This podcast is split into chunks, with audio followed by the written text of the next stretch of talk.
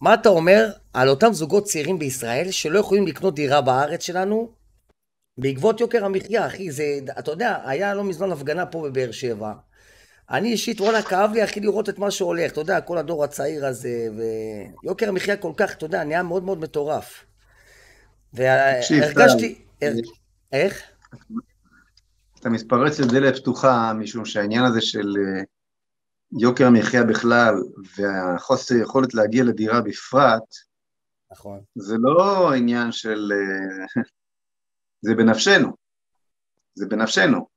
כי צעיר שלא לא, לא יכול לרכוש דירה, חושב פעמיים אם להתחתן בכלל, אם להקים תא משפחתי, הוא לא יכול לפרנס את המשפחה שלו, חושב פעמיים להתחתן, ואז כל, ה, כל העתיד של ה... כל, כל דור העתיד הופך, עתידו מעורפל. כלומר, מדובר לא רק בעניין שהוא כמובן אנושי ממדרגה ראשונה, אלא עניין לאומי ממדרגה ראשונה, אפילו הייתי אומר ביטחוני ממדרגה ראשונה. ו...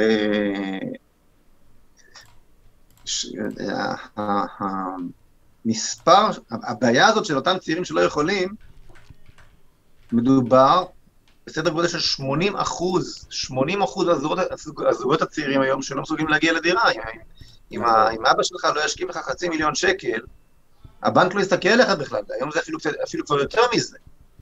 נכון. רוצה לתת לך משכנתה לקנות דירה. למה זה עלייה של 16% בשנה אחת? אה, אה, מטורף. אוקיי, אז אני אתן לך עכשיו את ה... ואני אצרף לך לדבר הזה, אוקיי? לפני שאני עונה, אה, את העובדה שמתקרב אל, גא, אל, אל מדינת ישראל צונאמי של משבר כלכלי עולמי, שכולם כבר רואים אותו, שכבר פגע במדינות אירופאיות רבות, אנחנו מדברים על, על אחוזי אינפלציה דו-ספרתיים באירופה ובארצות הברית. וואו. אה, לא בכל מקום זה דו-ספרתי, אבל זה כבר סובל סביב עשרה אחוז בכמה מדינות, וזה, וזה ברור שזאת רק התחלה, זה, זה רק קצה הקרחון. כלומר, אנחנו צריכים באמת להתמודד לא רק עם יוקר, לא רק עם הדיור ויוקר המחיה, אלא גם עם משבר עמוק ביותר שמתגלגל לפתחנו. בגלל המלחמה עם רוסיה, אתה מדבר, כאילו, בגלל זה. לא, לא, המלחמה עם רוסיה זה רק הסיכה שדוקרת את העניין, זה, זה, יש כאן משבר חוב. שהתפתח כבר, כבר, כבר, כבר עשרות שנים. יש, כאן, יש כמה וכמה סיבות טובות מאוד ש... ש uh, לא התמודדו איתה, מה שראינו ב-2008 היה רק, uh, uh,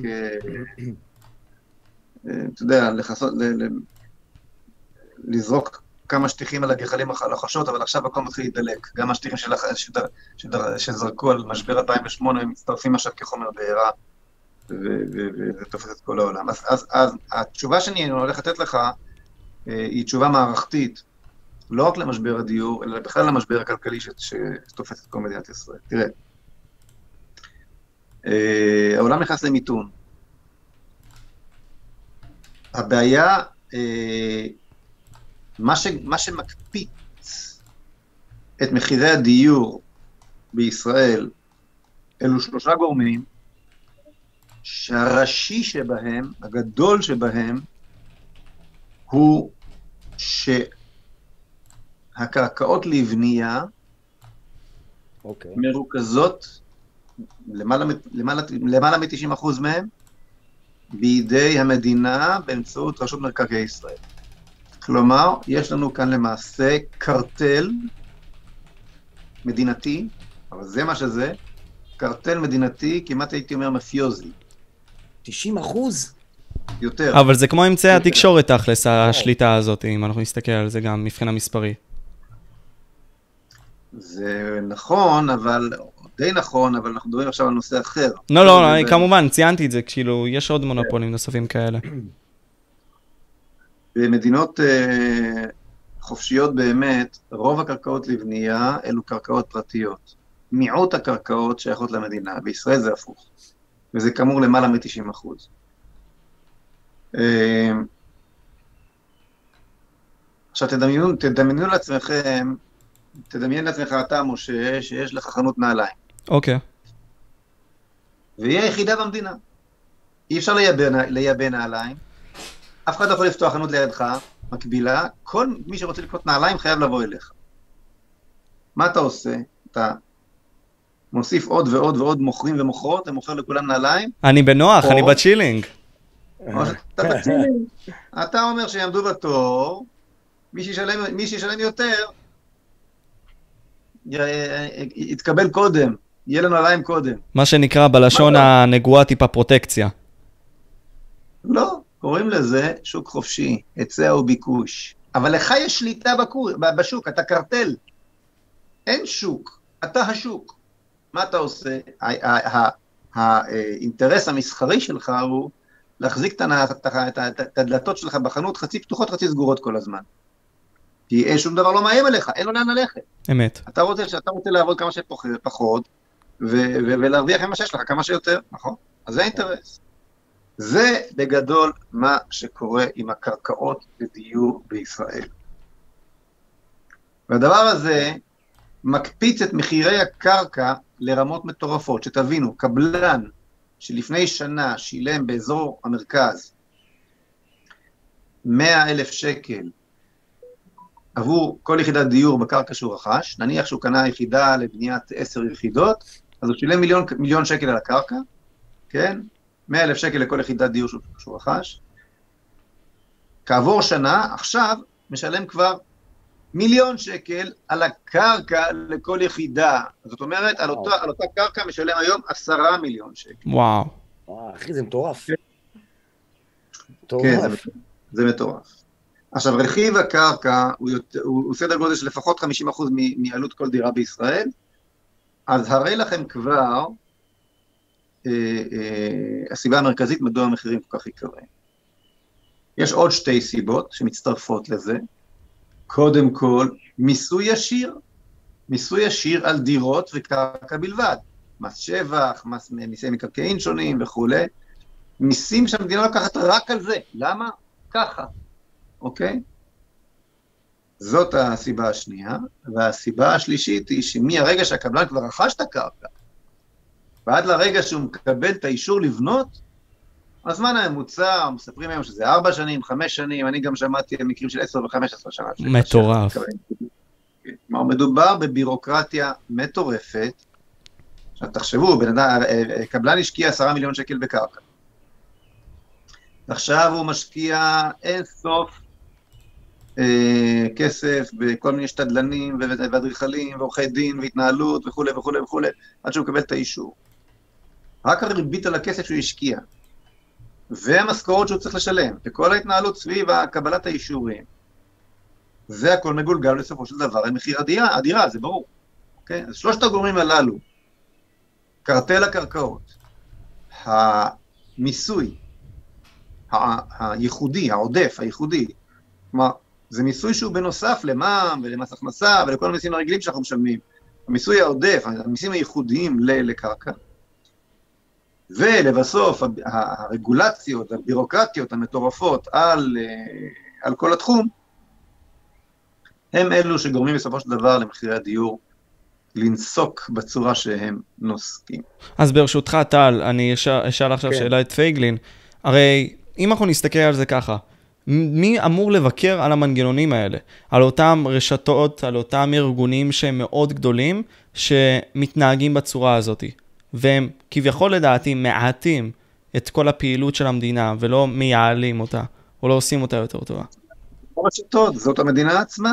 אה, אה, רשות מקרקעי ישראל היא זרוע ממשלתית, זרוע מדינתית, מה זאת אומרת? הממשלה, כן, נכון. אין פה רשתות, זה ככה המדינה פועלת בתחום הזה מאז היווסדה.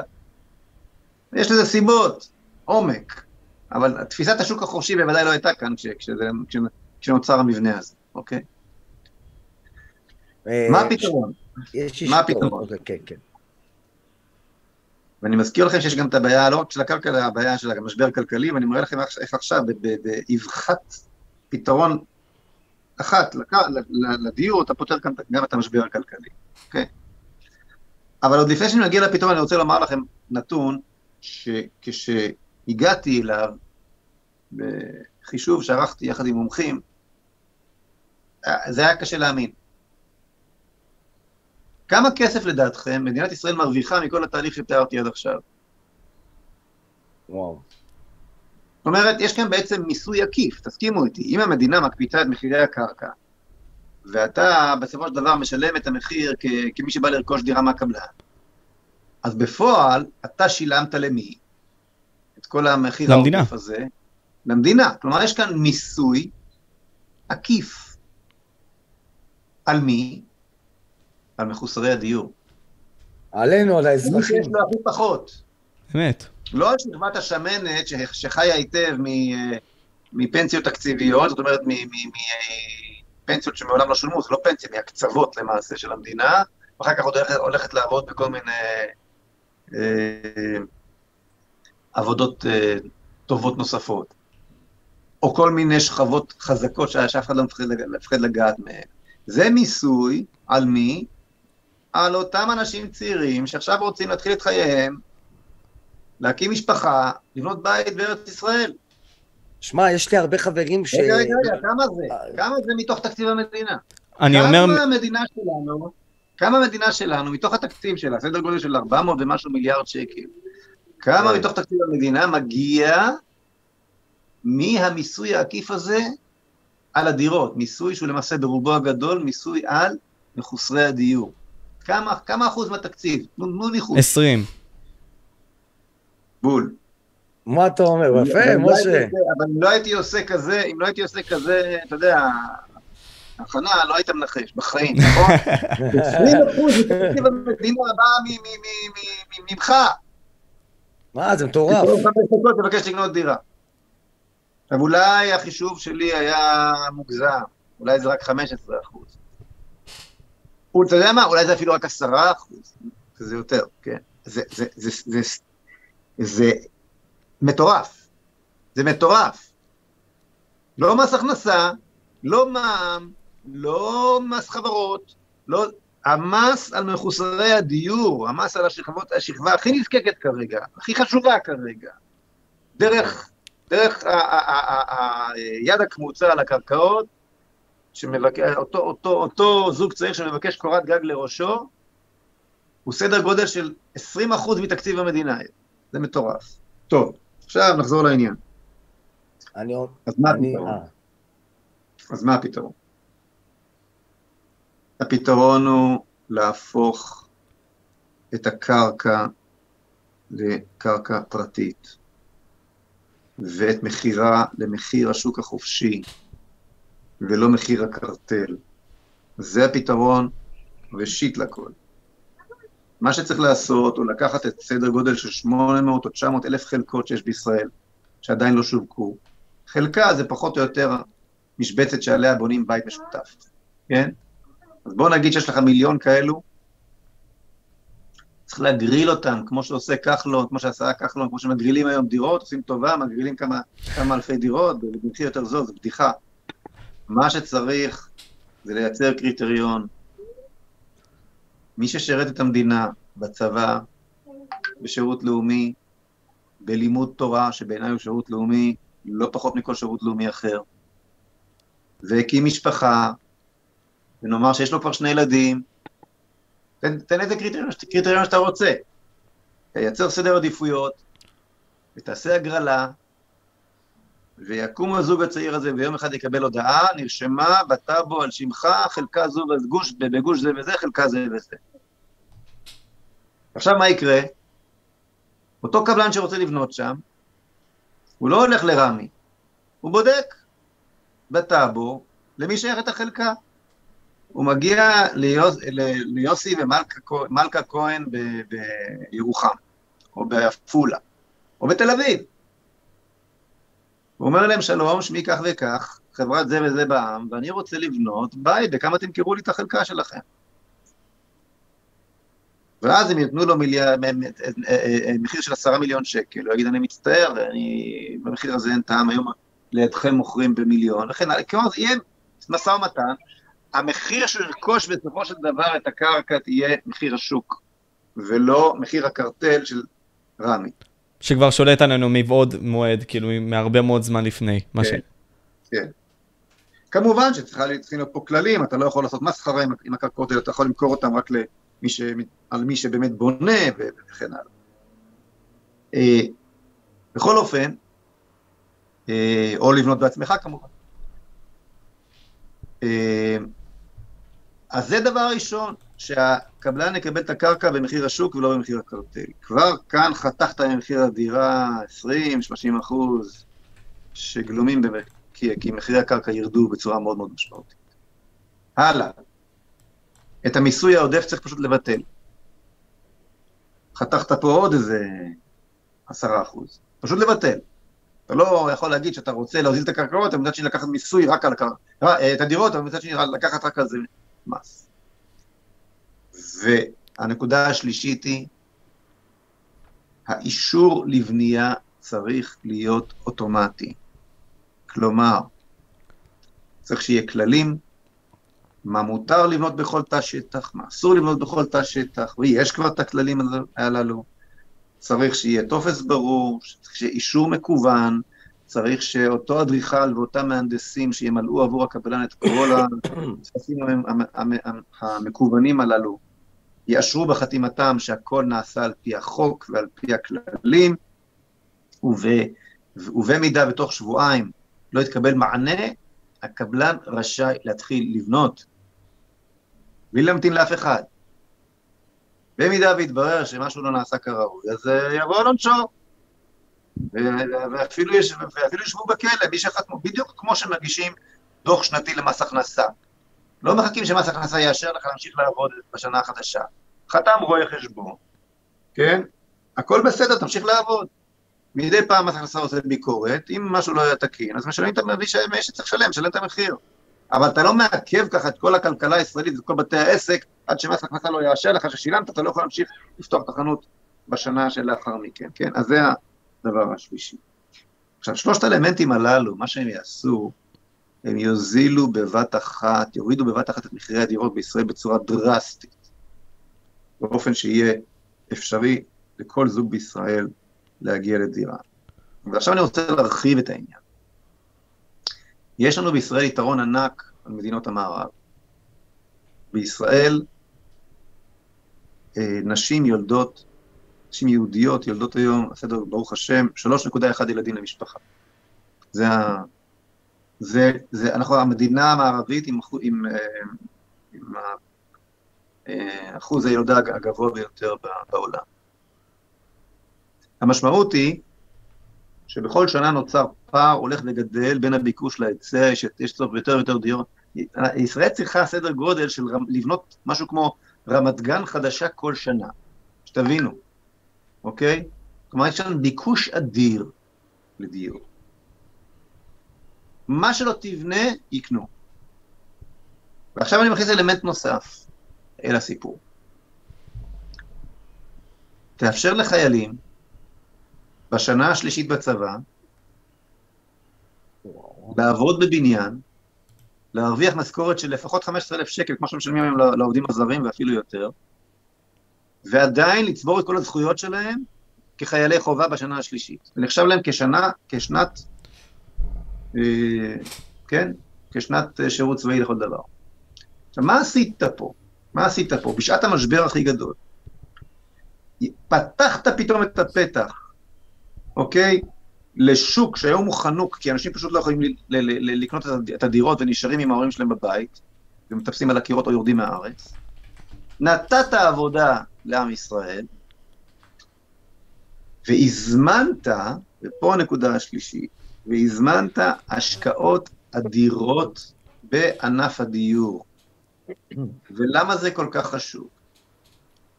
זוכרים שדיברתי קודם על המשבר הכלכלי, נכון? אמת. מתקדם, מתפתח לכיווננו. איך אתה יוצא ממיתון? איך אתה יוצא ממשבר כלכלי? אתה מזרים כסף אל תוך שוק מתפתח. ארה"ב יצאה מהמשבר של, של העמוק שהייתה בשנות ה-20, כשהתחילה לייצר, לבנות את ה-highways שלה מיד אחריו, אחריו ובאמת הפנתה לשם אה, אה, חיילים משוחררים ממלחמת העולם הראשונה, ככה התחיל הבום הגדול של, של אמריקה, אוקיי? בוא'נה, אתה יודע, שואלים פה מלא שאלות בצ'אט. תן לי רק לסיים, ונענה כן, כן. לשאלות. נעלה, תכף אה, ישאלו שאלות בכיף. כן. יש בישראל מה שנקרא הר הכסף. הר הכסף כפשוטו. מה זה הר הכסף?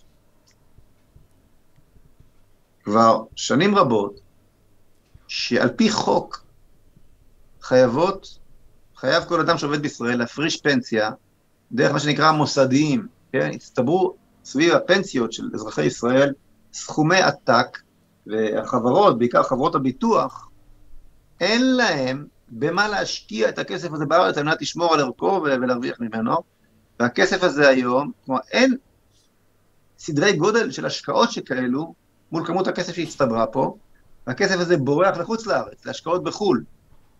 פה, אם אתה עושה את מה שאמרתי, אתה בבת אחת יוצר צורך אדיר לבנייה. עכשיו, שוק הבנייה, תבינו, שוק הבנייה מושך אחריו אלפי ספקים. מהמסעדה למטה שהפועלים אוכלים בה, ארוחת צהריים, משה, אתה טיפה קורס לנו? משה פה טיפה... כן, כן, כן. לאט לאט זה חוזר, זה יחזור. הלו? כן, כן, אתה... כן, שומע. טוב, אני, אה, אני חייב, לס... אתם תסלחו לי, אני יודע שיש פה, פה הרבה שאלות, אבל אני באמצע פריימריז ויש כאן הרבה מאוד טלפונים שאני חייב לענות להם. אה, אז בקיצור, אני רק אסיים את, את הנקודה הזאת, ברשותכם. תראו, כן. אפשר להפוך את הלימון ללימונדה, לא סתם לימונדה. זאת הזדמנות אדירה. גם לפתור את בעיית הדיור, גם לייצר מנוע כלכלי אדיר, כי הכסף להשקעה נמצא, כי השוק שזקוק לכסף הזה כאן בתוך הארץ נמצא, כי, ה- כי מדובר בשוק שימ- שימשוך אחריו את כל הכלכלה הישראלית, כי מדובר באין ספור בתי עסק שישר, שמשרתים את שוק הבנייה. אתה פותר פה גם את בעיית הזוגות הצעירים. ישראל יכולה להיות אי של פריחה ושגשוג בתוך עולם שנופל כלכלית, דווקא בתקופה הזאת. בצורה הזאת אתה גם תקבל פה עלייה אדירה של יהודים מכל העולם, בעיקר צעירים שיבינו שכאן נמצא הפתרון למצוקה הכלכלית שלהם במדינות המערב, באמריקה, באוסטרליה. יבואו לכאן עם ההון שלהם, יבואו לכאן עם הידע שלהם, ותהיה כאן פריחה אדירה. וברשותכם, אני חייב פה להפסיק, כי אני באמת, אה, ניסיתי לדחוף את. הרעיון הזה בתקופה של פריימריז, אבל אני מתנצל שלא אוכל להתחיל לענות פה לכל, לכל השאלות בצ'אט, אבל אנחנו נעשה לזה המשך, בעזרת השם, בהזדמנות אחרת. אין יש לנו בעיה. הרבה שאלות. בסדר, אנחנו כבר נדבר, נעשה את זה עוד הפעם. אוקיי. בסדר גמור. תודה, רבה לך, תודה משה. רבה. תודה, משה. להתראות. להתראות.